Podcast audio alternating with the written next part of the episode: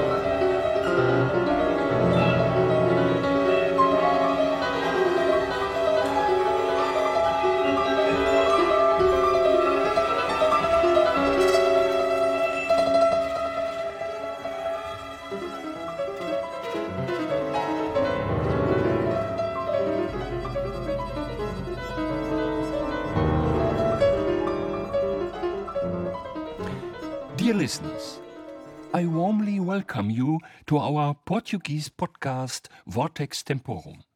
My name is Klaus Ospald, and I will be conversing with my wonderful guest today by the name of Klaus Ospald. Oh, please stop it. Spare me. What do you mean? That bit about wonderful. Do me a favor and leave off with that. Guest is more than sufficient. I just wanted to give you a favorable introduction. Let the listeners get their own impression. And I can't stand having that word imposed on me. We have certainly gotten off to a splendid start. Are you always so grumpy, even with such flattering introductions? That depends on whether you are trustworthy. In this case, I'm not sure. I beg your pardon. We don't need to have this conversation, you know. There you go exaggerating. That's what I mean in the first place.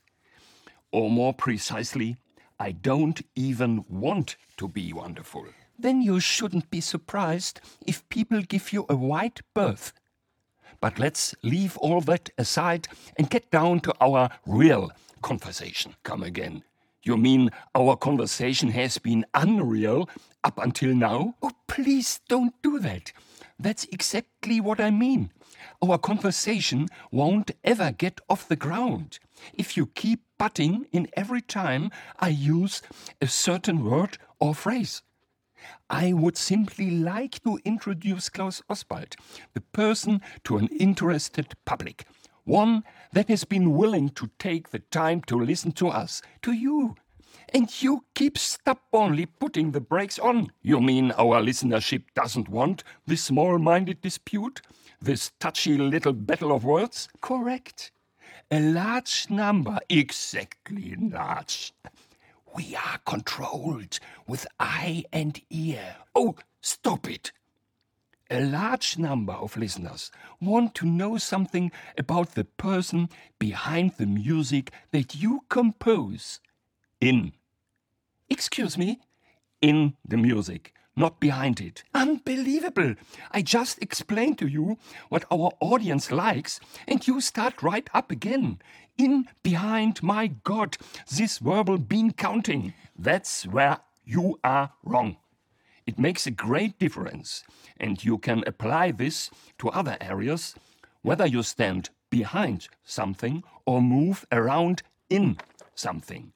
In the latter case, one lacks the necessary distance to speak about something in a fairly sensible way.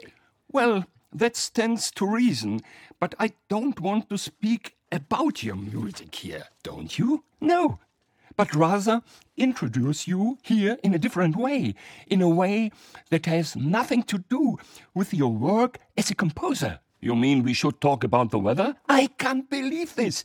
You never quit. Can you imagine that this kind of conversation disruption, these incessant replies, will be perceived as anything but arrogant? How would it be if we had a simple, non committal discussion about your concert trip to Porto? Oh, the concert in Porto was wonderful, and Porto is wonderful too. You see, it's not so hard. But the word non committal makes all my brain cells bristle. Non committal is a word that has nothing to do with the practice of art. If we can't leave that word out of our discussion here, then I'd rather we talk about the weather. Now you are the one who's exaggerating. No, look. In a private conversation made accessible to the public, the question which always arises for me is to what end? There is a danger that the private sphere comes too much to the fore. The listener's desire for a consistent semblance of the person who is presenting himself. For example, the composer who writes a song cycle about love must also be a loving person. But then it turns out that as soon as he leaves his work desk, he becomes a nasty, savage fellow. What then? Now, that's where you underestimate the listenership. That's precisely what's interesting. But it doesn't make things easier.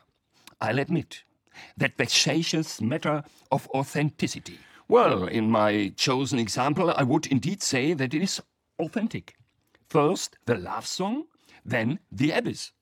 And if the trials and tribulations and dark colors are not bound up in its performance, then what kind of love song is it supposed to be? I have to disagree with you.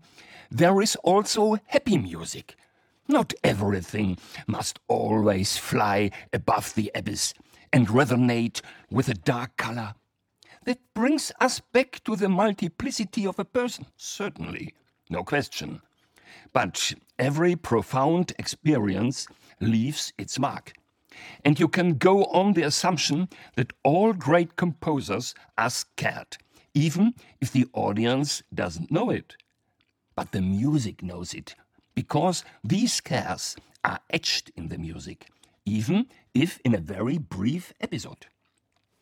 This experiences change and sharpen perception, and not just for composers.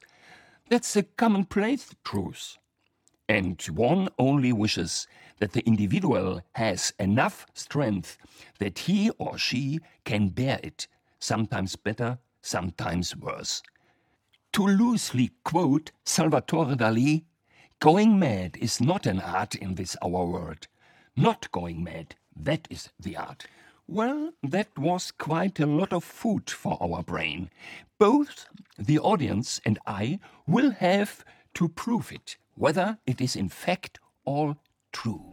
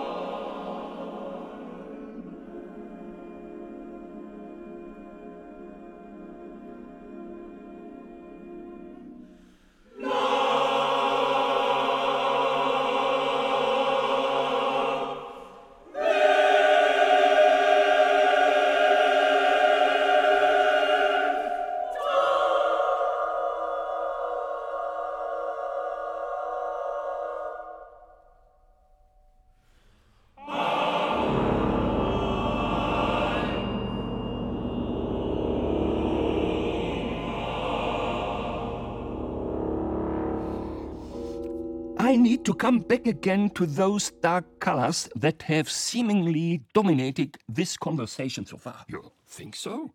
That's nothing so far. No, it is, but of course not. Just take the lines from Beethoven's Prisoner's Chorus. Oh, what joy in the open air to freely breathe again.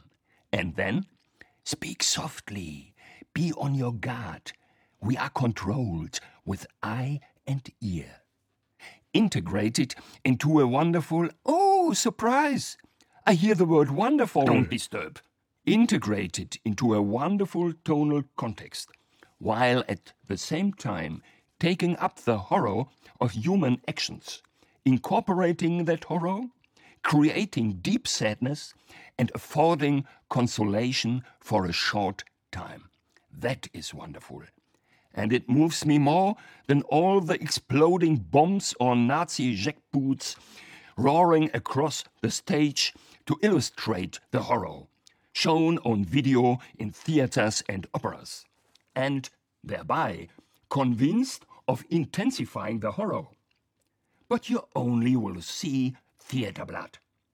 By the way, those lines in the prisoner's chorus are terrifyingly topical. Well, the listenership has at least heard something about your private aesthetic perception. Thanks. Even if it's about music again. That's really not what I wanted here. But listen, music structures my life not in the other way round. We are there for the music. Music isn't there for us. Trees, the ocean, the mountains aren't there for us either. Well, I can't let that stand. Your statement is much too blanket. How does a composer endure life with their structure? I enjoy the wine that you have offered me, even if it tastes horrible. A port wine would have been more fitting on this occasion. And, hmm, that's now rather private, but okay, I will tell you. I love playing cards with. Oh, please, wait a moment. Wait. Wait. Wait a moment. Wait. Wait. Wait a moment. Still wait. Still wait. I'm sorry. Still wait. Wait. Hmm, wait. Hmm. Oh, I'm terribly sorry. Our time for this conversation is over. But, well, if you hurry, but please be brief.